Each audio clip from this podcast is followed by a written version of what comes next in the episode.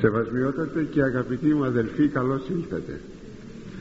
Πριν προχωρήσουμε στο θέμα μας ήθελα να κάνω μία διόρθωση που εκ παραδρομή σας είπα την περασμένη φορά ότι την εξαήμερο ε, ο Μέγας Βασίλειος δηλαδή ανάλυση στην εξαήμερο του Μωυσέως που έκανε δεν πρόλαβε γιατί πέθανε και άφησε το περικατασκευής του ανθρώπου θέμα. Και σας είπα ότι το συνεπλήρωσε ο Άγιος Γρηγόριος ο Θεολόγος δεν είναι ο Άγιος Γρηγόριος ο Θεολόγος αλλά είναι ο αδελφός του Άγιος Γρηγόριος ο Νήσης αυτό ε, έγινε εκ παραδρομής και το λέγω όχι μόνο για να διορθώσω κάτι σημειώσατε ότι πολλές φορές εκ παραδρομής μας φεύγουν πολλά πράγματα. Όταν μάλιστα υπάρχει προφορικός λόγος επόμενο είναι να υπάρχει διολυστένουσα η γλώσσα αλλά εν δεύτερη περιπτώσει κάπου έχει την αξία, αξία του το πράγμα. Ε, όταν είπα Άγιος Γρηγόριος ο θεολόγος ε, ο κύριος Ιωαννίδης από εκεί μου έκανε νόημα ότι έκανα λάθος. Αλλά εγώ δεν το πιασα το νόημα και προχώρησα μετά παρακάτω και τα λοιπά. Στη διακοπή της αλλαγής της κασέτας ε, έκανα αυτό το νόημα χαίρομαι σε τούτο ότι μπορεί κανείς να παρακολουθεί και να πιάνει κάτι που δεν υπόθηκε σωστά. Αυτό με γεμίζει από απέραντη χαρά γιατί έτσι θα μπορείτε όταν σας προσφέρετε νόθος λόγος Θεού να μπορείτε να τον ελέγξετε. Θα παρακαλέσω έτσι πρέπει πάντα να κάνετε και να προσέχουμε πολύ. Όχι βεβαίως τα εκ παραδρομής λάθη μόνο γιατί αυτά δεν έχουν και πολύ αξία όσο τα εξκοπιμότητος λάθη. Δηλαδή η διαστροφή της αληθείας όταν κηρύσσεται. Αυτό βεβαίως πρέπει να το προσέχουμε. Η καιρή είναι πολύ πονηρή και συνεπώς πρέπει να είμεθα προσεκτικοί. Αυτά για μια διόρθωση. Και τώρα ερχόμεθα στο κύριο θέμα μας ενθυμίστε πάντοτε στο, στο βιβλίο της Σοφίας Σιράχ ευρισκόμενοι στο 17ο κεφάλαιο ή στον 17ο στίχον. Ε, τον στίχον αυτόν δεν τον εξαντλήσαμε. Θα τον διαβάσω θα κάνω μια πολύ σύντομη περίληψη του προηγουμένου για να συνεχίσουμε την ανάλυση του. Εκάστο έθνη κατέστησεν ηγούμενον και μερίς Κυρίου Ισραήλ εστίν. Δηλαδή προχωρεί εδώ ο ιερός συντάκτης ε, να μας πει ότι έχει δώσει ειδικά δώρα όχι τα γενικά που είναι για όλους τους ανθρώπους αλλά και τα ειδικά δώρα που είναι σε ένα λαό του.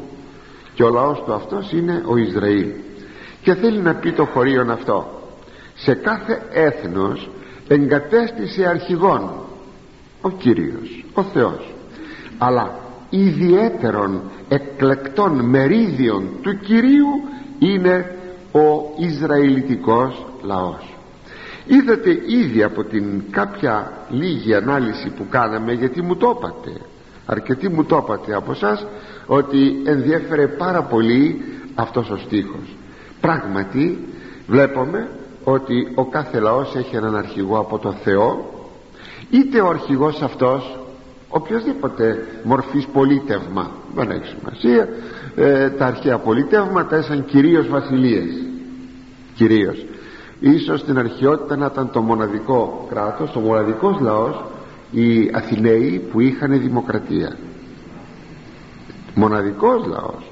Γι' αυτό και ετοιμάται και ιδιαίτερο τονίζεται αυτό ε, συνήθως ήταν βασιλείες, τυραννίες κλπ. Έτσι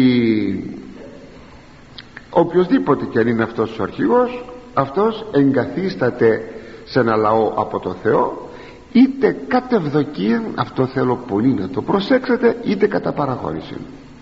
Είτε γιατί ο Θεός θέλει αυτός να είναι ο αρχηγός γιατί είναι καλός άνθρωπος και θα επιμάνει καλά το λαό του είτε κατά παραχώρηση δηλαδή δεν τον θέλει ο Θεός αλλά ανέχεται ο Θεός να είναι αυτός αρχηγός αυτού του λαού. Ακόμη είχαμε πει πως τονίζει ο Απόστολος Παύλος αυτό το θέμα πάσα ψυχή λέγει στην προς Ρωμαίους εξουσίες υπερεχούσες υποτασέστο ούγαρες στην εξουσία η μία από Θεού δεν υπάρχει λέει εξουσία παρά από το Θεό σαφώς. Εδε ούσε εξουσία υπό του Θεού τεταγμένη εισήν. Εδε υπάρχουσε εξουσίες είναι ταγμένες από το Θεό. Και ακόμη σας είχα πει ότι όταν ο διαμαρτυρήθη ο Πιλάτος γιατί δεν μου μιλάς λέγοντας τον Κύριον δεν ξέρεις ότι έχω εξουσία. Να σε απολύσω εις να σε σταυρώσω και ο Κύριος του απήντησε ότι ουκ είχες εξουσίαν ουδεμίαν κάτε μου ημι ίνσι δεδομένων άνωθεν. Καμίαν εξουσία δεν θα είχες επάνω μου εάν δεν είχε παραχωρηθεί από τον ουρανό αυτή η εξουσία η δική σου για μένα. Και ακόμη βλέπουμε ότι ο Θεός όχι μόνο ορίζει έναν αρχηγό ενός λαού αλλά ακόμη και τα εδαφικά σύνορα καθορίζει και όπως λέγει το βιβλίο του Δευτερονομίου ε, είναι στην οδή την τελευταία οδή του Μωυσέως ότε διεμέριζεν ο ύψιστος έθνη ως διέσπηρεν Ιούς Αδάμ τον καιρό που ο Θεός άπλωνε τους ανθρώπους μετά από την, ε, τον πύργο της Βαβέλ και θυμίστε έχουμε την εξάπλωση των ανθρώπων πάνω στην επιφάνεια της γης από ένα κέντρο ομφαλών της γης. Από εκεί ξεκινούν οι άνθρωποι. Αυτό το κέντρο είναι κάπου στη Μεσοποταμία. Δεν γνωρίζουμε ακριβώς. Και από εκεί ξεκίνησαν από το σημερινό Ιράκ δηλαδή προς πάσαν κατεύθυνση. Προς βορρά, προς ανατολάς προς νότον και προς δυσμάς. Από εκεί έχουμε την μεγάλη εκκίνηση των λαών. Ε λοιπόν έστησαν όρια εθνών. Κατά αριθμών αγγέλων Θεού ο Θεός ορίζει τα σύνορα του κάθε λαού αλλά και όλες αυτές τις μετακινήσεις των λαών. Ε, να σας πω και τούτο ότι και στην εποχή μας έχουμε μεταναστεύσεις και μετακινήσεις όχι βεβαίως όπως αρχικά ή σε κάποια άλλη εποχή όπως τον 12ο, 13ο αιώνα μετά Χριστόν ε, στην Ασία μεγάλες μετακινήσεις έχουμε αλλά ε, και στην εποχή μας έχουμε μεγάλα ρεύματα μεγάλα ρεύματα μεταναστεύσεως. Έτσι συνεχίζει να λέει ο Απόστολος Παύλος στους Αθηναίους. Επίησέτε εξ ενός αίματος πανέθνος ανθρώπων δείχνει ότι όλοι ξεκινήσαμε από ένα ζεύγος ανθρώπων κατοικήν επί πάντο πρόσωπον της γης για να κατοικούμε σε όλη την επιφάνεια της γης. Ορίσας προστεταγμένους καιρούς και τα σωροθεσίας της κατοικίας αυτών. Τι θα πει ορίσας προσταταγμένους καιρούς; Το πότε θα ακμάσουν και θα παρακμάσουν οι λαοί. Δηλαδή τη ζωή του κάθε λαού. Και ακόμη και τις οροθεσίες δηλαδή τα σύνορα του κάθε λαού. Φυσικά δεν είναι κατά έναν μυρολατρικών ή αναγκαστικών τρόπο να πει ο Θεός ότι αυτός ο λαός τόσο θα ζήσει αυτό εξαρτάται από τη στάση του κάθε λαού απέναντι στο Θεό. Μην ξεχνάμε μην ξεχνάμε ποτέ μην ξεχνάμε την ελευθερία του ανθρώπου. Ποτέ γιατί αλλιώτικα θα βγάλουμε σφαλμένα συμπεράσματα. Ο Θεός ορίζει κατά τας προθέσεις των ανθρώπων και καθορίζει πόσο θα ζήσει ακόμη και ένα άτομο, ένα πρόσωπο από τη στάση του ανθρώπου αυτού έναντι του Θεού. Δηλαδή δεν είναι δεν κινείται ο Θεός ερήμη των ανθρώπων κάθε άλλο. Ώστε λοιπόν τα πάντα ορίζονται από τον Θεό και ο χρόνος ζωής ενός λαού όπως και ο χρόνος ζωής ενός ανθρώπου αλλά και τα σύντορα ενός λαού. Γι' αυτό ο Θεός εδώ σταματήσαμε την περασμένη φορά να συνεχίσουμε παρακάτω. Γι' αυτό ο Θεός απειλεί τον Ισραήλ όποτε εκείνος αμαρτάνει να του συρρυκνώσει τα σύνορα. Λέει θα σε συρρυκνώσω θα σε μαζέψω πρόσεξε λέει στον Ισραήλ. Μάλιστα τα ευρύτερα σύνορα ήταν στην εποχή του Δαβίδ και του Σολομώντος αλλά μετά όμως από τον θάνατο του Σολομώντα έρχεται ραγδαία η συρρήκνωση επειδή είχε αμαρτήσει ο Σολομών δηλαδή είχε ανεχθεί την ειδωλολατρία ένα και των γυναικών που είχε και ήταν ειδωλολάτρησες αυτές και λοιπόν ο Θεός τιμωρεί λέγει μόνο ότι δεν θα τιμωρήσω εσένα όσο ζεις αλλά θα τιμωρήσω το παιδί σου και εφ' εξής. Και δεν σε τιμωρώ εσένα ένεκα του πατρός σου. Πόσα θα μπορούσε να πει κανείς απάνω στο ένεκα του πατρός σου. Θα λέγαμε ένεκα ενός Αγίου που πρεσβεύει για σένα δεν θα σε τιμωρήσω λέγει ο Θεός. Να και εδώ η, η αξία της πρεσβείας ή της παρουσίας των Αγίων σε ένα λαό ή σε έναν άνθρωπο. Έτσι σκεφτείτε ότι πόσο παράλληλα είναι τα πράγματα. Θα το δούμε δε και παρακάτω αυτό. Ε, μια για πάντα να το ξέρουμε ότι ο, ο λαός του Ισραήλ είναι ένας τυπικός λαός. Θα το δούμε στη συνέχεια. Συνεπώς βάσει αυτού κινείται κάθε άλλος λαός όλος ιδιαίτερος ο ελληνικός λαός. Το ελληνικό έθνος. Το ελληνικό κράτος η διαφορά του έθνους από το κράτος είναι σαφής πιστεύω. Τη γνωρίζετε. Ε, κράτος είναι μια περιοχή στην οποία ασκείται μια εξουσία. Η ελληνική εξουσία. Το κράτος καθορίζεται από τα σύνορα ενός λαού. Το έθνος είναι κάτι παραπέρα δεν συμπίπτουν απολύτως όπως φερειπίνει οι Έλληνες Αμερικής Αυστραλίας είναι ένα έθνος ένα έθνος είμαστε αλλά δεν είναι όμως κάτω από μία εξουσία είναι κάτω από ξένες εξουσίες άλλων λαών. Αυτή είναι η διαφορά μεταξύ του κράτους και του έθνους. Από τη στιγμή λοιπόν αυτή βλέπουμε πότε τώρα την εποχή μας που αμαρτάνομαι να απειλούνται και τα δικά μας σύνορα. Το έχετε προσέξει. Όλος ιδιαιτέρως για μας τους Έλληνες. Γιατί; Φύγαμε μακριά φύγαμε μακριά από το Θεό. Τα τελευταία χρόνια φοβερά εξοργήσαμε τον Κύριο. Φοβερά. Τόσο που εγώ κάθε φορά που μάθαινα ή διάβαζα μαθαίναμε όλοι ε, πως, με πόση ασύβεια στρεφόμεθα, στρεφόμεθα εναντίον του Ιησού Χριστού. Έλεγα Θεέ μου τι έχει να μας συμβεί; Όλες αυτές οι εικόνες οι διαμαρτυρόμενες εικόνες κυρίως του Ιησού Χριστού και της Παναγίας τι νομίζετε ότι είναι; Είναι μια διαρκής και έντονος υπόμνησης ότι δεν πάμε καλά. Ναι δεν πάμε καλά. Όταν οι μαθητές ενός γυμνασίου κάπου στην Ελλάδα ε, παίρνουν την εικόνα του Χριστού τη μουτζουρώνουν και βάζουν στο στόμα του Χριστού ένα τσιγάρο. Το δεν είναι αμαρτία. Αυτό είναι ασέβεια. Όταν το πρώτο άκουσα και δεν τιμωρήθηκαν οι καθηγητές ούτε οι μαθητές όταν το πρώτο άκουσα τρόμαξα. Πριν από ελάχιστα χρόνια. Λέγω θα πέσει βαρύ το χέρι του Ιησού Χριστού ε πέφτει βαρύ τώρα. Αυτή τη στιγμή βλέπουμε την απειλή των συνόρων μας αν το θέλετε γύρω γύρω.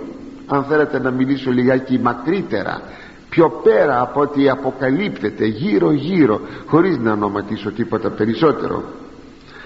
Έτσι αν πιστεύουμε στον Ιησού Χριστόν αν τηρούμε τις εντολές Του έχουμε ευσέβεια.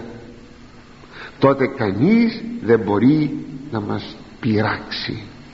Γι' αυτό πρέπει να είμαι θα πολύ προσεκτικοί και τώρα αυτή τη στιγμή αν μπορούσε να προβληθεί μια εθνική μετάνοια τα πράγματα θα άλλαζαν. Αλλά εγώ δεν βλέπω πουθενά καμία μετάνοια. Ενθυμούμε κατά τη διάρκεια του ελληνοϊταλικού πολέμου δηλαδή μετά την 28η Οκτωβρίου του 40 γέμιζαν οι εκκλησίες. Οι παλαιότεροι ευρισκόμενοι μάλιστα στα κέντρα δηλαδή σε μεγάλες πόλεις αυτό το πράγμα θα το θυμούνται ότι γέμιζαν οι εκκλησίες από κόσμο. Γιατί πηγαίναμε; Πηγαίναμε για να παρακαλέσουμε τον Κύριο να μας λυπηθεί. Και δείχναμε εκεί με κάθε τρόπο τη μετανοιά μας. Γιατί πάντοτε μια προσβολή εχθρού είναι μια τιμωρία του Θεού. Γι' αυτό η μετάνοια είναι ένα μεγάλο κεφάλαιο. Σας είπα όμως δυστυχώς δεν βλέπω πουθενά να υπάρχει αυτό, αυτή η μετάνοια. Και πρέπει να υπάρχει βέβαια δημοσίως. Και πρέπει να υπάρχει βέβαια από το λαό. Κατεξοχήν δε από τους άρχοντες του λαού. Από τους διοικούντες των λαών πρέπει να φανεί αυτή η μετάνοια. Αυτό το βλέπουμε στον τυπικό Ισραήλ που σας είπα προηγουμένως. Γιατί λέγεται τυπικός; Διότι αποτελεί τύπον υπόδειγμα μοντέλο ε, των άλλων λαών. Εάν τηρεί τις εντολές του Θεού έχει ό,τι αγαθόν από το Θεό. Εάν δεν τηρεί έχει την τιμωρία του Θεού. Αυτό είναι στο λαό αυτό για να φαίνεται να δείχνεται τι μπορεί να συμβαίνει στον κάθε λαό. Μην νομίζετε ότι ο Θεός εγκατέλειπε τα έθνη. Μην νομίζετε ότι ο Θεός δεν τιμωρούσε τα έθνη όταν υπερεύαιναν κάποιες, ε, κάποια μεγάλα εγκλήματα. Μην νομίζετε τιμωρούσε ο Θεός. Αν διαβάσετε και τον Ισαΐα και τους μεγάλους προφήτες τους τέσσερις μεγάλους κυρίως Ηρεμία και Ιζεκίλ να δείτε προφητείες κατά Βαβυλώνος κατά Ασσυρίων κατά Αιγυπτίων τιμωρίες που απειλεί ο Θεός. Όλα αυτά δείχνουν ότι ο Θεός δεν έπαυσε να βλέπει όλα τα έθνη. Όταν ξεπερνούσαν όμως έστω εν τη ιδωλολατρία των ξεπερνούσαν ε, τις αμαρτίες που τέλος πάντων ήταν πολύ μεγάλες τότε ο Θεός τιμωρούσε αγαπητοί μου προσέξτε. Ο τυπικός αυτός λαός του Ισραήλ είτε αμάρτανη στην έρημον είτε αμάρτανη στη γη Χανάν όταν εγκατεστάθη ο λαός αυτός πάντοτε καθορίζεται η στάση του απέναντι στο Θεό. Ποιος είναι, ποια ήταν η στάση του. Και ο Θεός αναλόγως προέβαινε. Ε, βλέπουμε όμως και κάτι άλλο θυμηθείτε ότι στα Σόδομα που είναι πλέον μια εικόνα ενός λαού πολύ διεφθαρμένου ο λαός αυτός ήταν πεντάπολης ήταν πέντε πόλεις. Ξεπέρασε κάθε περίπτωση αμαρτίας τόσο που όταν κατέβηκε ο Θεός ο Άγιος Τριαδικός Θεός υπό, το, υπό τον τύπο των τριών ανδρών εις τον Αβραάμ τι είπε ο Θεός; Πάω να δω γιατί λέγει ανέβηκε φάσης είδησης στον ουρανό δια την κακία των ανθρώπων αυτών εννοεί αμαρτία. Πάω να δω έτσι είναι. Κοιτάξτε σαν είναι βέβαια μια ανθρωπο ε, μορφική και ανθρωποπαθής έκφραση αυτή. Πάω να δω ότι δηλαδή ο Θεός δεν πίστευε στα αυτιά του εκείνο που έκαναν οι άνθρωποι αυτοί. Τι έκαναν; Την ομοφιλοφιλία αυτό έκαναν. Διότι υπήρχε η ευημερία υπήρχε λέει πλεισμονή άρτων η ευημερία. Και ξέρετε ότι η ευημερία φέρνει τέτοια αμαρτήματα. Σας το έλεγα και μια περασμένη φορά. Έτσι λοιπόν ε, οι λαοί αυτοί ξεπέρασαν κάθε όριο. Αμαρτωλότητας. Και έρχεται ο Θεός και τους τιμωρεί. Ποιοι γρήγορασαν μόνο ο Λότ οικογενειακός. Και η γυναίκα του η ταλέπορη εκείνη δεν ετήρησε μίαν εντολή του Κυρίου ότι να μην γυρίσει πίσω να κοιτάξει. Είχε πολύ σημασία αυτό και αυτή δεν γλίτωσε. Τρεις άνθρωποι γλίτωσαν. Ο, ο, ο Νόε, συγγνώμη ο Λότ και οι δύο του θυγατέρες και είχε ζητήσει ο Αβραάμ εάν Κύριε είναι δέκα άνθρωποι θα καταστρέψεις και ο Κύριος είπε όχι ξεκίνησε από τους 50 ο Αβραάμ έφτασε στους δέκα δεν ήσαν παρά τρεις. Λοιπόν αν είμεθα σε ένα λαό κάποιοι ευσεβείς σας το έχω ξαναπεί και ξαναπεί αυτό το σημείο τότε ο Θεός χάρη είναι αυτόν ίσως δεν θα τιμωρήσει και τους υπολείπους. Γι' αυτό δεν μπορούμε να επιδράσουμε στο λαό μας στους άρχοντές μας αυτή τη στιγμή. Α, μιλάω εγώ αυτή τη στιγμή εδώ σε εσάς. ποιος με ακούει άλλος; Και ποιος θα έλεγε α, να συμμορφωθούμε με αυτά τα οποία λέγονται ποιος; Εσείς όμως που ακούτε θα είσαστε το λίμα που θα βοηθήσει στο να σωθεί πιθανώς ο λαός μας. Γι' αυτό αγαπητοί μου ας έχουμε όλη μετάνοια και πένθος για ό,τι γίνεται. Πάντως όπως τότε ο Θεός πλάι εις τους Εβραίους είχε βάλει μία απειλή από δυσμάς. Είχαν απειλές ό, είχαν απειλές και από βορρά είχαν απειλές και από τον νότο αλλά μια πολύ κοντινή τους απειλή πολύ κοντινή τους δυτικά τους ήταν οι Φιλιστέοι. Έτσι έβαλε και σε μας κάποιους Ασιάτες πολύ κοντά μας. Εγώ κάθε φορά που εκείνοι θα απειλήσουν λέγω απειλούν, μας απειλούν οι Φιλιστέοι μας οι Φιλιστέοι μας. Για να συνερχόμεθα να σας πω και κάτι πιο ιδιωτικότερο κάποτε και σε σένα αδελφέ μου μπορεί να βάλει ένα γείτονα κακορίζικον που εάν σηκώνεις κεφάλι δεν ζει σωστά ο Θεός σου βάλε αυτό το γείτονα τον κακορίζικο για να σε ταλανίζει και να σε, να σε βάζει σε περιπέτεια. Ναι μας βάζει δίπλα μας τέτοιους ανθρώπους ή τέτοιους λαούς. Αλλά συνεχίσουμε λέει το χωρίο. Και μερίς Κυρίου Ισραήλ εστίν και ότι ο Ισραήλ είναι το μερίδιο του Κυρίου. Εδώ έχουμε κάτι το εκπληκτικό. Αυτό φανερώνει το κατοπινό σχέδιο του Θεού για τη σωτηρία όλων των εθνών. Ένα λαό τον καθιστά δικό του. Λέγει όλοι οι λαοί θα έχουν τους αρχηγούς του. Παίρνω κι εγώ ένα μεριδιάκι γιατί περί μικρής, μικράς μερίδος επρόκειτο παίρνω κι εγώ ένα μεριδιάκι λέει ο Θεός ενός μικρού λαού που δεν, δεν εγκαθιστώ βασιλέα. Ούτε τίποτα κανένα πολίτευμα παραγίνομαι εγώ ο αρχηγός αυτού του μικρού λαού. Δηλαδή μία θεοκρατία. Μη σπεύσετε να πείτε πω πω φοβερό πράγμα η θεοκρατία θα το δούμε λίγο πιο κάτω γιατί η Φερρυπίν θεοκρατία παρουσιάζει ο Ισλαμισμός. Ε, ξέρετε Περσία, Ιράν κτλ λοιπόν ας δούμε τι λέει η Παλαιά Διαθήκη. Πάνω στο θέμα αυτό. Και νυν λέει το βιβλίο της εξόδου εάν ακοεί ακούσετε της εμείς φωνής λέει στο λαό του ο Θεός και φυλάξετε την διαθήκη μου έσεσθε μη λαός περιούσιος από πάντων των εθνών.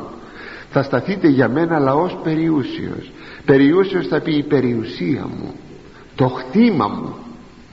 Θα είσαστε το δικό μου κτήμα λέει ο Θεός από όλα τα άλλα έθνη. Εμεί γαρεστήν πάσα η γη δική μου είναι όλη η γη εγώ όμως διαλέγω μόνον εσάς. Στο δευτερονόμιο λέγει ότι λαός Άγιος ή Κυρίω το Θεό σου. Γιατί είσαι λέει ο Μωυσής στο λαό είσαι λαός Άγιος. Άγιος θα πει ξεχωρισμένος. Και σε εξελέξατο και σε εξελέξατο Κύριος ο Θεός σου γενέστε σε λαόν αυτό περιούσιον. Εσένα σε διάλεξε για να του γίνεις περιουσία του.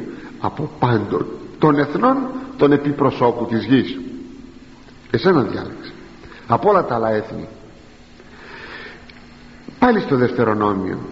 Και είναι σε υπεράνω πάντων των εθνών. Και να σταθείς πιο πάνω από όλα τα έθνη ως επίσης ονομαστών περιώνυμων δηλαδή και κάφημα και δοξαστών. Κάφημα άξιον δόξης είναι σε λαόν Άγιον Κυρίω το Θεό σου καθώς ελάλησε. Ακόμη ημείς δε εσεσθέμι λέει ο Θεός βασίλειον ιεράτευμα έθνος Άγιον. Βλέπουμε με όλα αυτά τα λόγια αν και είναι και πολλά άλλα μέσα στην Αγία Γραφή τουλάχιστον στα πέντε πρώτα βιβλία που δείχνουν αυτόν τον περιούσιον λαό τον οποίον ο Θεός διαλέγει και Κύριος του είναι βεβαίως ο Θεός. Εδώ θέλω να σας βάλω από μια απορία η οποία μπορεί και να σκανδαλίζει. Εδώ που λέγει υπεράνω πάντων των εθνών μήπως σήμερα που οι Εβραίοι θέλουν να σταθούν υπεράνω πάντων των εθνών και θέλουν αυτοί να σταθούν κυρίαρχοι ολοκλήρου της γης είναι θέμα ευλογίας από το Θεό όχι, όχι, όχι. Το ακούσατε καλά όχι. Πρόκειται περί ενός υποκαταστάτου που λέγεται σιωνισμός. Και οι άνθρωποι αυτοί αν το θέλετε χρησιμοποιούν βέβαια στοιχεία από την Παλαιά Διαθήκη εκείνα τα στοιχεία που χρησιμοποιούσαν οι άρχοντες των στην εποχή του Χριστού. Οι Σαδουκαίοι και οι Φαρισαίοι ακόμα που πίστευαν πίστευαν σε, ένα, σε μια αποκατάσταση του λαού. Δηλαδή σε μια απελευθέρωση που θα τρώνε με χρυσά κουτάλια. Σε μια κυριαρχία επί άλλων λαών. Έτσι πίστευαν; Ο Θεός ποτέ τέτοιο πράγμα δεν είπε.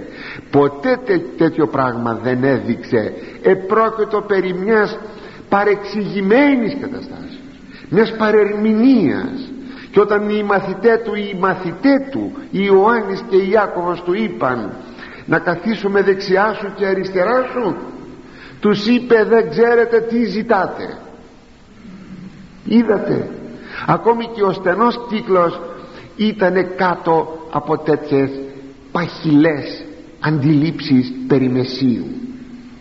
Δεν πρόκειται λοιπόν για τον σιωνισμό. Ο σιωνισμός είναι μια κατάρα καλώς ελέγχθη στον ΟΗΕ ότι ο σιωνισμός είναι μια κατάρα των, των εθνών. Κατάρα πραγματική. Είναι δυνατόν ποτέ να, να είναι να ξεκινάει από την ευλογία του Θεού. Σας εξήγησα. Και θα δείτε λίγο πιο κάτω ότι ο λαός ο Θεός διαλέγει αυτόν τον λαόν γιατί είχε κάποιο απότερο σχέδιο και όχι αυτός ο λαός να κατακτήσει τους άλλους λαούς και να τους βασανίζει και να τους τυραννά. Λοιπόν τίθεται το ερώτημα. Για, γιατί αυτή η προτίμηση γιατί η Φερρυπίν δεν εξέλεξε τους Έλληνας και διαλέγει αυτούς. Η απάντηση είναι όπως μας δίδεται από το Δευτερονόμιο. Ακούσατε. Ουχότι λέει ο Θεός πολυπληθείτε παραπάντα τα έθνη όχι επειδή είσαστε πιο περισσότεροι από άλλους λαούς. Όχι. Μικρός λαός είσαστε. Στην εποχή που βγήκαν από την Αίγυπτο ήταν μόλις δύο εκατομμύρια άνθρωποι. Μικρός λαός. Και παρέμειναν μέχρι σήμερα μικρός λαός. Ξέρετε πως είναι οι Εβραίοι σε όλο τον κόσμο. Ένδεκα εκατομμύρια. Τι είναι ένδεκα εκατομμύρια; Μπροστά στις τεράστιες μάζες πληθυσμού άλλων λαών οι Ισραηλίτες έμειναν μέχρι σήμερα ένας μικρός μικρός λαός. Και από πλευράς πληθυσμού και από πλευράς εδαφών. Πολύ μικρός λαός. Ούχοτε λοιπόν πολυπληθείτε παραπάντα τα έθνη λέγει ο Μωυσής ο Θεός το λέει προήλετο ο Κύριος ημάς και εξελέξατε ο Κύριος ημάς που σας διάλεξε και σας προτίμησε ο Κύριος. Ημείς γαρεστέ ολιγοστοί παραπάντα τα έθνη. Είσαστε οι πιο λίγοι από όλους τους λαούς. Αλλά αλλά παρά το αγαπάν Κύριον ημάς επειδή σας αγαπάει ο Κύριος. Αλλά θα δούμε γιατί τους αγαπά. Αφού τους αποκαλεί ο ίδιος ο Κύριος σκληροτραχύλους έχουν σβέρκο σκληρών και δεν σκύβει το κεφάλι. Αυτό θα πει σκληροτράχυλος άνθρωπος. Αλλά παρά το αγαπάν Κύριον ημάς και διατηρών των όρκων ον όμως ε, της πατράσιν ημών. Α, αυτό λοιπόν είναι. Σας αγαπά. Γιατί σας αγαπά; Γιατί αγαπούσε τον Αβραάμ τον Ισάκ και τον Ιακώβ τους πατέρας σας και εκεί ορκίστηκε ο Κύριος ορκίστηκε και πρέπει να τηρήσει τον όρκον του ότι θα αγαπάει ο Κύριος τους απογόνους του οι οποίοι, απογόνους των οι οποίοι και θα αποτελέσουν των περιούσιων λαών αλλά γιατί ο Κύριος αγάπησε είπαμε τον Ισραήλ; Καταρχάς Ισραήλ θα πει αγαπημένος μην το ξεχνάτε με τον όνομασε ο Θεός τον Ιακώβ των εγγονών του Αβραάμ εις Ισραήλ. Και του λέγει ότι δεν θα λέγεσαι εφ' εξής Ιακώβ αλλά θα λέγεσαι Ισραήλ. Δηλαδή Ιακώβ θα πει πτερνιστής. Επειδή έπιασε τη φτέρνα του αδελφού του όταν γεννάτο ήταν δίδυμη. Και έβγαλε το χέρι του και έπιασε τη φτέρνα του, του αδελφού του. Και του λέγει ο Ισάκ που τον υπεσκέλησε ο Ιακώβ καλά είναι το όνομά σου πτερνιστής Ιακώβ. Γιατί με υπεσκέλισες δεν ήταν πολύ τιμητικός τύπος Ιακώβ. Αλλά ο Θεός τον μετονομάζει και τον λέγει Ισραήλ δηλαδή αγαπημένον γιατί; Διότι ήσαν αγαπημένοι, αγαπητοί στο Θεό οι πατέρες.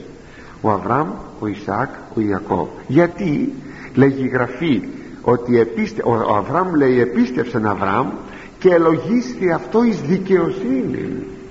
Δικαιοσύνη θα πει δικαίωσης. Επίστευσε του είπε ο Θεός κάνε αυτό. Το κάνει. Φύγε από την πατρίδα σου. Φεύγει. Ακρότατο και κορυφαίο θυσίασέ μου το παιδί σου τον Ισαάκ. Πάει να το κάνει. Δεν έχει καμία αντίρρηση. Επειδή λοιπόν επίστευσε πολύ ο Αβραάμ είναι το πρόσωπο το μεγαλύτερο άλλο θα σας το έλεγα το μεγαλύτερο πρόσωπο πίστεως στο χώρο της Παλαιάς Διαθήκης. Και στη, στο χώρο της Καινής Διαθήκης τώρα θα μου το πείτε γιατί το ξέρετε είναι ο ληστής επί του Σταυρού. Αβραάμ ληστής.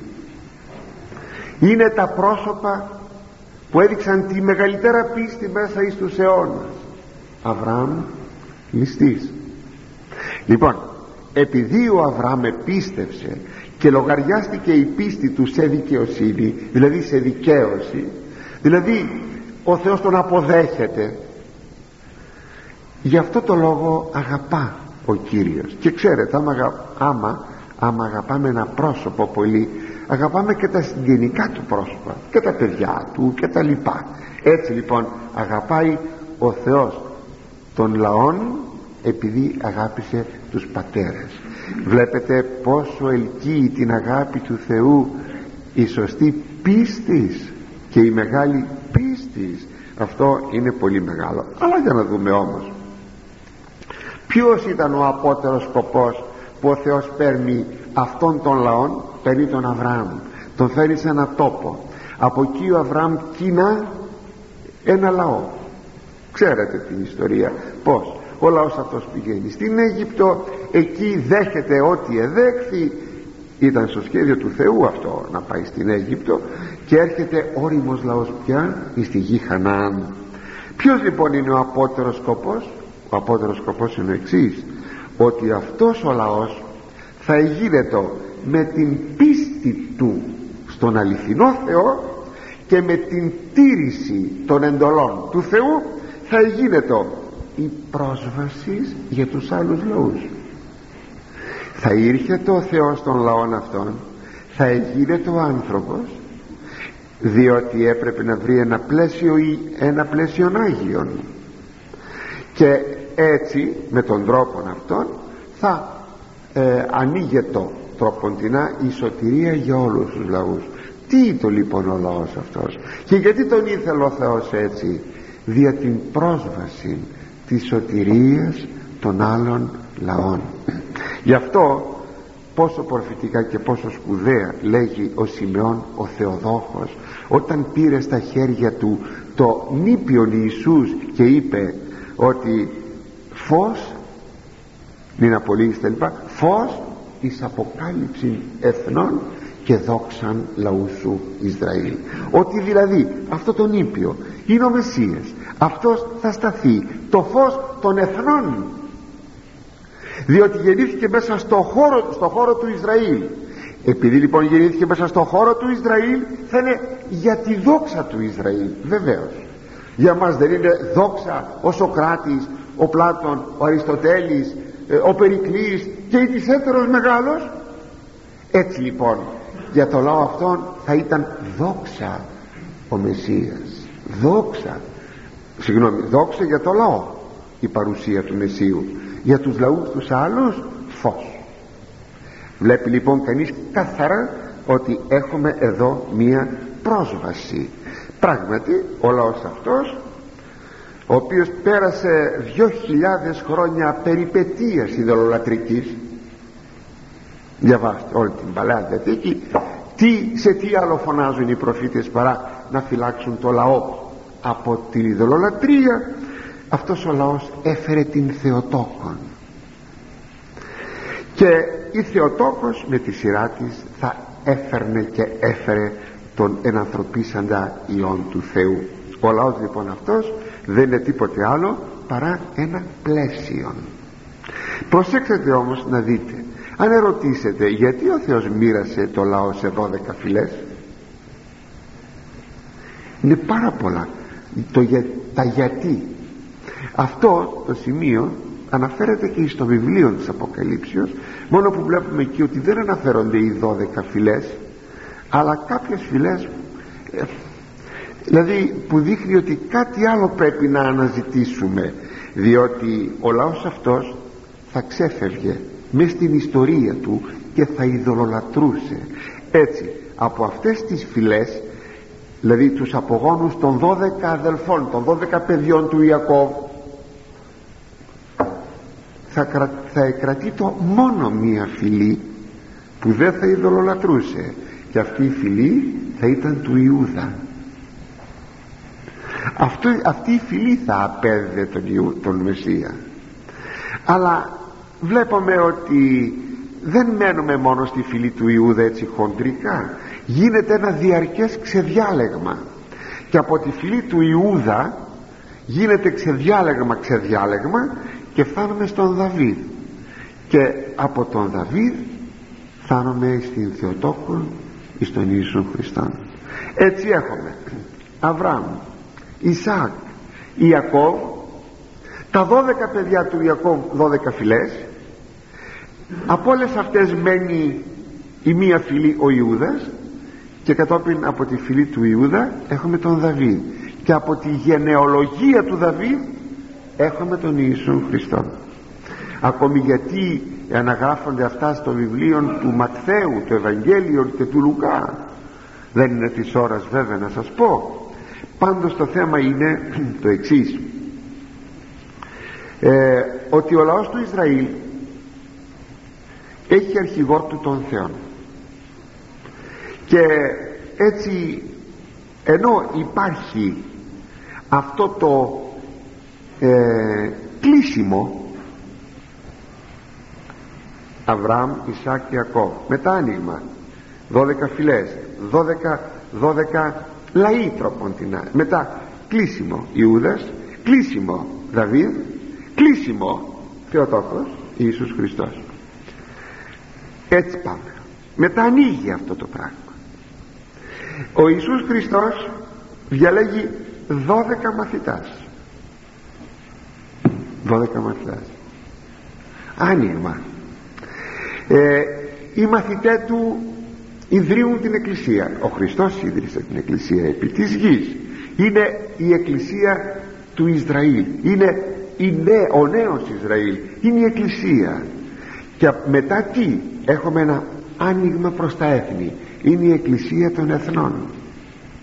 Ο Χριστός είπε αρχικώς δεν θα περπατήσετε δρόμο Σαμαριτών και δρόμο εθνών είπε στους 12 μαθητάς του όταν ήταν κοντά του μετά την Αναστασή του τους είπε πορευθέντες ε, μαθητεύσατε πάντα τα έθνη έως εσχάτου της γης έτσι λοιπόν έχουμε ένα κλειστό σημείο τον Αβραάμ ανοίγει αυτό. Κλείνει πάλι.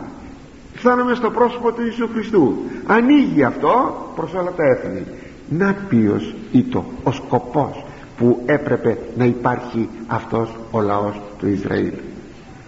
Για να γίνει πρόσβαση όπως σας είπα στα άλλα έθνη. Αν ο Κύριος εγεννάτο παρακαλώ στην Αθήνα μέσα σε ένα ιδωλολατρικό περιβάλλον πως θα μπορούσε αυτό το πράγμα να φανεί, να σταθεί; Έπρεπε να υπάρχει ένα ιστορικό πλαίσιο και ο λαός λοιπόν είναι ιστορικών πλαίσιων και είναι ένας όπως σας είπα τυπικός λαός. Αλλά για να δούμε όμως εδώ κάτι. Σας είπα ότι ε, ο λαός του Θεού είχε αρχηγό το Θεό.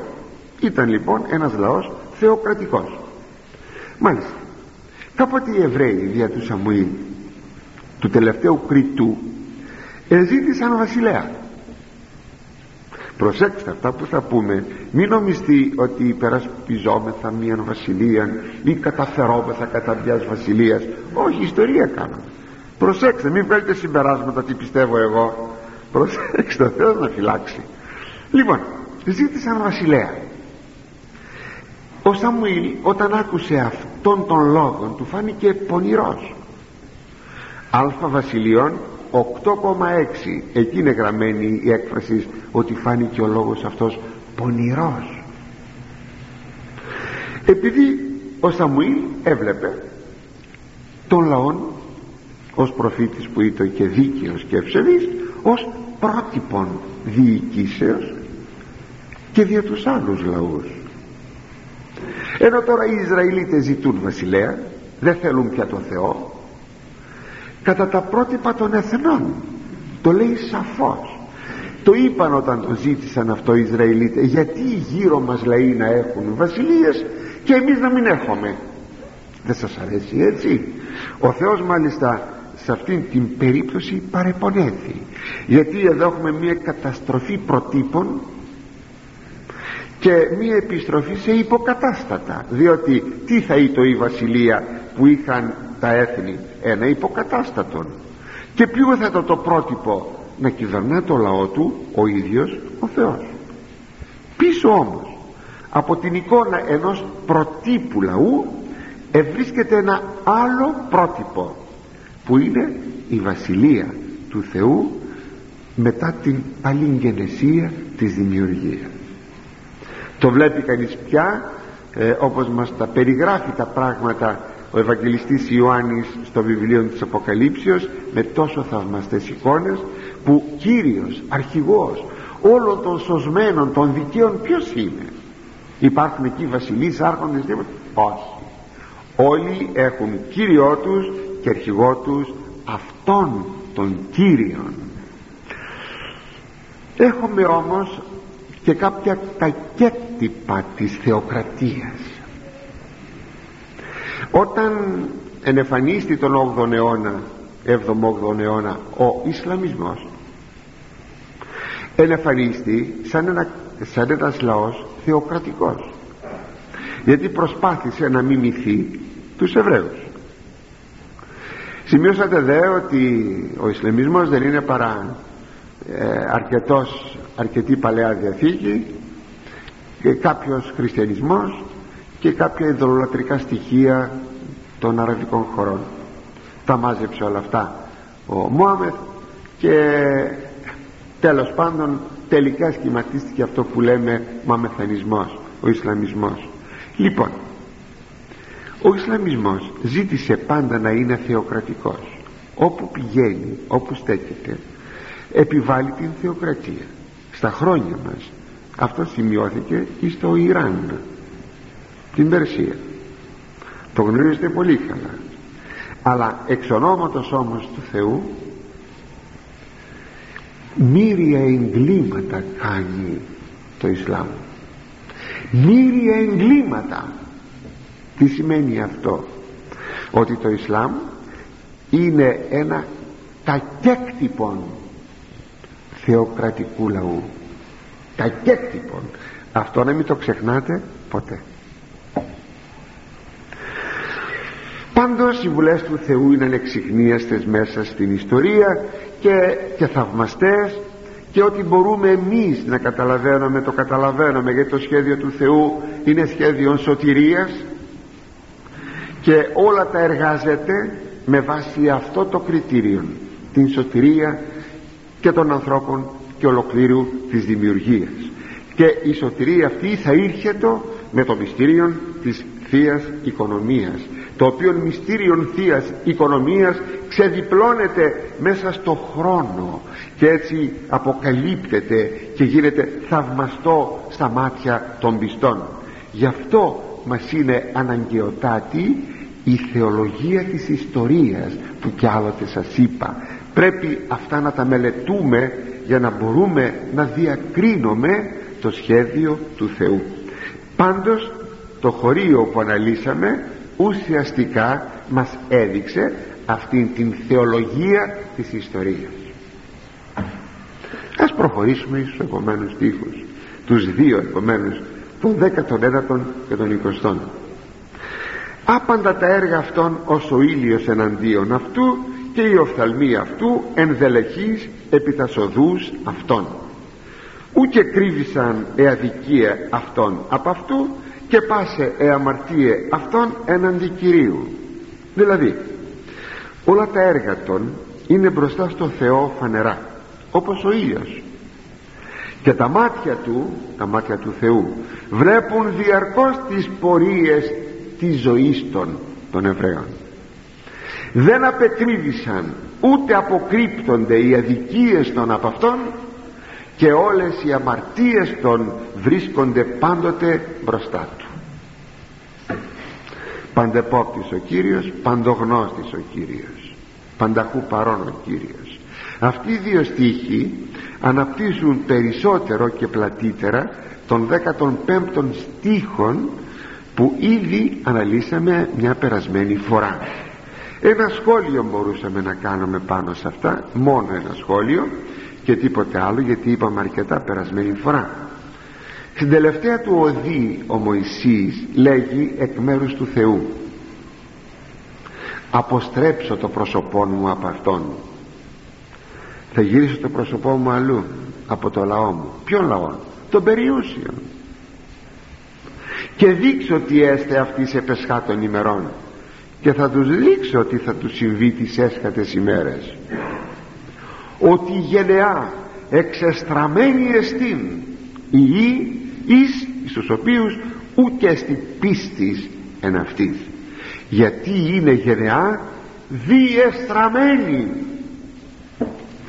Τέτοιο λαό κύριε διάλεξες; Τέτοιο λαό διάλεξες αγαπητοί για τους πατέρας; Τι λέει ο Απόστολος Παύλος ξέρετε τι λέει; Σε μια το επιστολή δεν θυμούμε ότι οι Εβραίοι είναι αγαπητοί δια τους πατέρας Αβραάμ, Ισάκ και Ακώ τους δικαίους, τους προφήτες εχθροί δια το Ευαγγέλιο.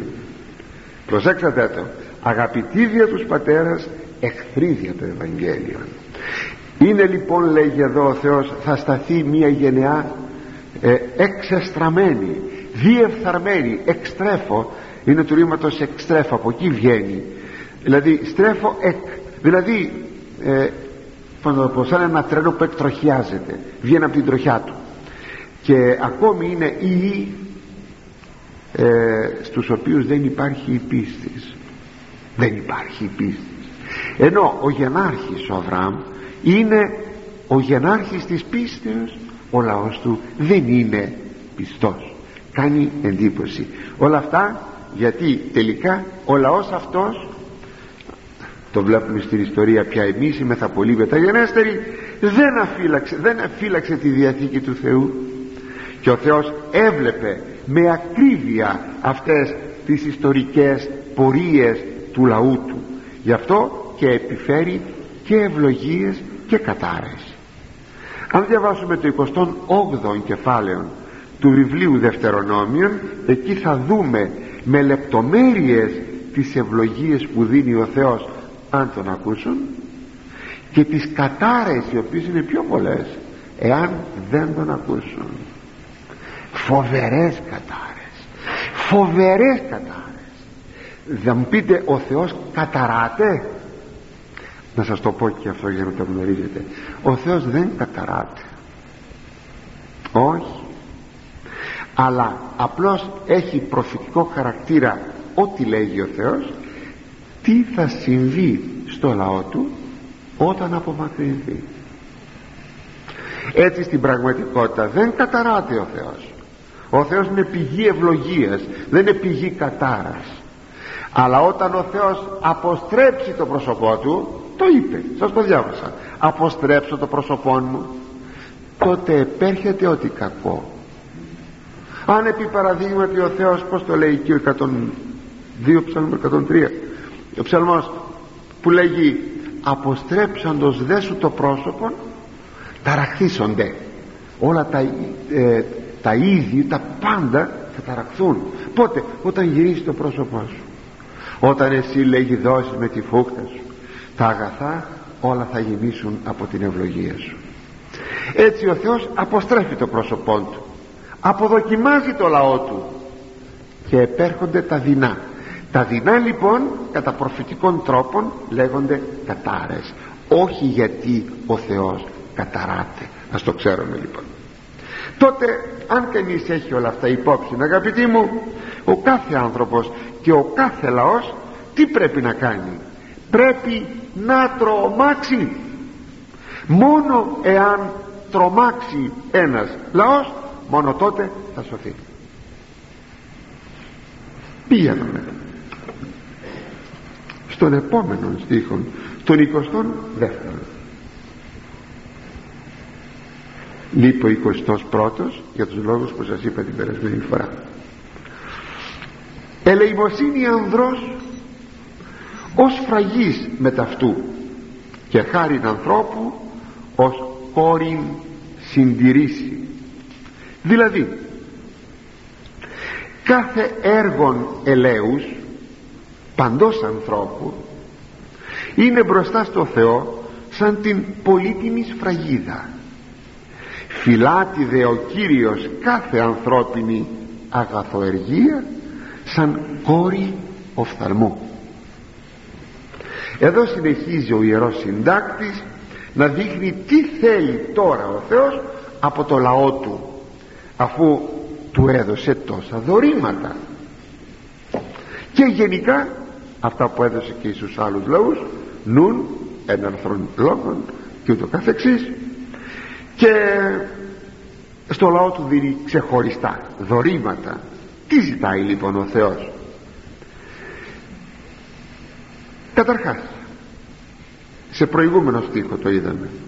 Στην τήρηση της εντολής αποφυγής πάσης αδικίας προς τον πλησίον δεύτερον ζητά να μην επιτελείται καμία αμαρτία έστω κι αν είναι σκοτάδι. Ενθυμίστε τα λέγαμε την περασμένη φορά. Γιατί ο Θεός βλέπει τα πάντα. Και τώρα έρχεται σε μια τρίτη περίπτωση. Και λέει το να είναι ο άνθρωπος το χωρίο που σας διάβασα με διάθεση και καρδία γεμάτη από έλεος και χάρη αυτό βέβαια δεν είναι εντολή. Αλλά διατυπώνεται, διατυπώνεται σαν εντολή. Δείχνει ποιος είναι ο ελεήμων άνθρωπος μπροστά στα μάτια του Θεού. Αξίζει να το δούμε. Τι είναι ελεημοσύνη; Εν ευρία ενία είναι οι σχέσεις ελέους με τον άλλον άνθρωπο οι σχέσεις ελέους με τον άλλον άνθρωπο. Να κάνω έλεος με τον άλλον άνθρωπο.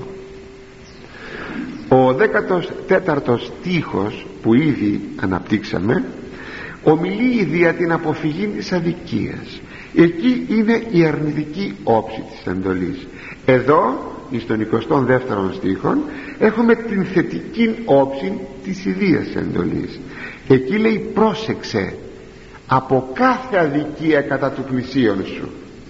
Αρνητική όψης. Εδώ λέγει ελεημοσύνη ανδρός και λοιπά να έχεις σχέση ελέους με τον άλλον άνθρωπο βέβαια το έλεος είναι αγάπη.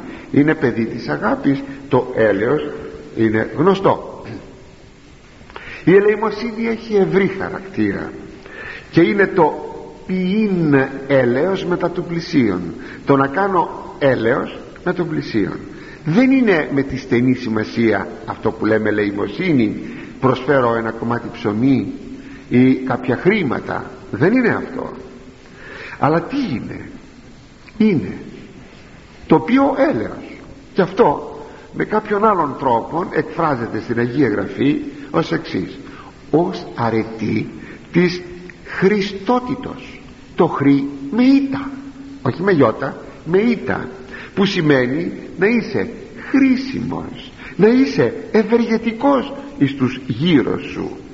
Και που είναι μια αρετή καρπός του Αγίου Πνεύματος.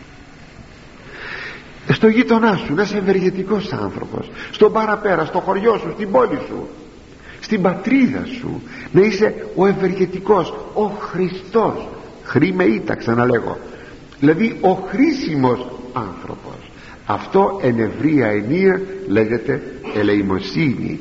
Γι' αυτό λέγει ο Απόστολος Παύλος γράφει στους Γαλάτας ο δε καρπός του πνεύματος εννοεί του Αγίου Πνεύματος εστίν. Αγάπη χαρά ειρήνη. Μακροθυμία Χριστότης Χριστότης αγαθοσύνη. Πίστης πραότης εγκράτεια. Είναι ο μεσαίος καρπός στη δεύτερη τριάδα αυτής της καρποφορίας του Αγίου Πνεύματος Χριστότης δεν μπορείτε να φανταστείτε πόσο ωραίος άνθρωπος είναι ο Χριστός άνθρωπος ο χρήσιμος. Παντού ευεργετικός παντού σπουδαίος. Να έχει πολύ μεγάλη μέσα του την έννοια της κοινωνικότητας να προσφέρει ό,τι αγαθόν. Ποτέ να μην κάνει το κακό ποτέ να μην βλάψει αλλά μάλλον να ευεργετήσει. Η ελεημοσύνη είναι η πρακτική της εντολής. Αγαπήσεις τον πλησίο σου ως σε αυτόν. Αυτό είναι.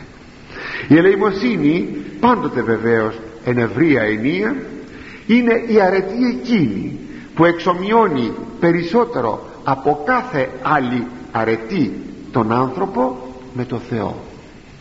Γι' αυτό υπάρχει και η έκφραση ως σφραγής μεταυτού που είπε το χωρίο.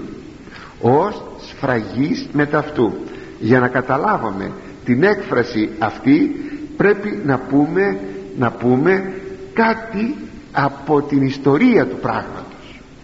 Στην αρχαιότητα ε, οι βασιλείς σας υπενθυμίζω τον Αβουκοδονόσορα ε, είχαν τη σφραγίδα του κράτους την είχαν υπό την μορφή δακτυλιδιού. Σας θυμίζω μια φράση από το κεφάλαιο Βιλ του Δανίλ. Λέγει ο Δανίλ εις τον ε, Ναβουχοδονόσορα και σφράγισον το δακτυλίο σου αφού έβαλαν έκλεισαν τις πόρτες. Μια μεγάλη ιστορία. Διαβάσατε και πολύ χαριτωμένη. Τώρα λέει στην πόρτα σαν σε βουλοκαίρι ε, με το δακτυλίδι σου σφράγισε την πόρτα. Και σφράγισον το δακτυλίο σου. Η σφραγίδα λοιπόν του κράτους ήταν εδώ στο χέρι την κουβαλούσε μαζί του ο βασιλιάς. Δεν υπήρχε κάπου που δεν ξέρω θα μπορούσε να κλαπεί και λοιπά να τεθεί μια σφραγίδα παρά τη γνώση του βασιλέως. Ε, έτσι λοιπόν ο Θεός λέγει εις τον προφήτη Αγγέων το εξής. Εν τη ημέρα εκείνη λέγει Κύριος Παντοκράτορ λείψω μέσα Ζωροβάβελ είναι αυτός που ξανακτίζει το ναό μετά την ε, Βαβυλωνιακή εχμαλωσία θα σε πάρω λέει Ζωροβάβελ τον του Σαλαθιήλ που είσαι ο γιος του Σαλαθιήλ τον δούλον μου λέγει Κύριος και θύσω μέσα ως φραγίδα. Και θα σε βάλω λέει εδώ στο δαχτυλίδι μου σαν φραγίδα.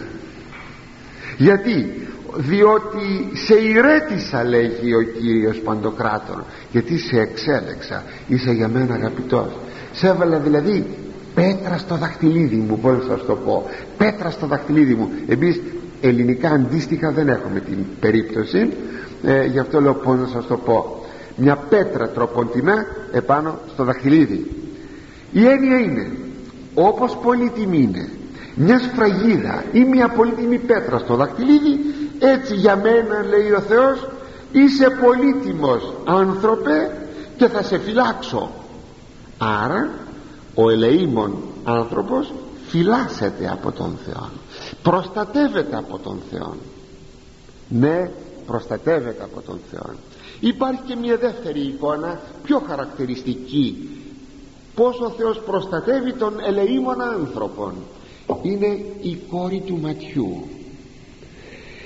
Και τούτο με μια άλλη έκφραση αναφέρεται ο λεήμων χάριν ανθρώπου. Επειδή ο άνθρωπος έχει χάρη και τον προστατεύει ο Κύριος ως κόρη οφθαλμού. Επειδή όμως αυτή η εικόνα είναι πολύ όμορφη πρώτα Θεός σεβασμιότατε και αγαπητοί μου αδελφοί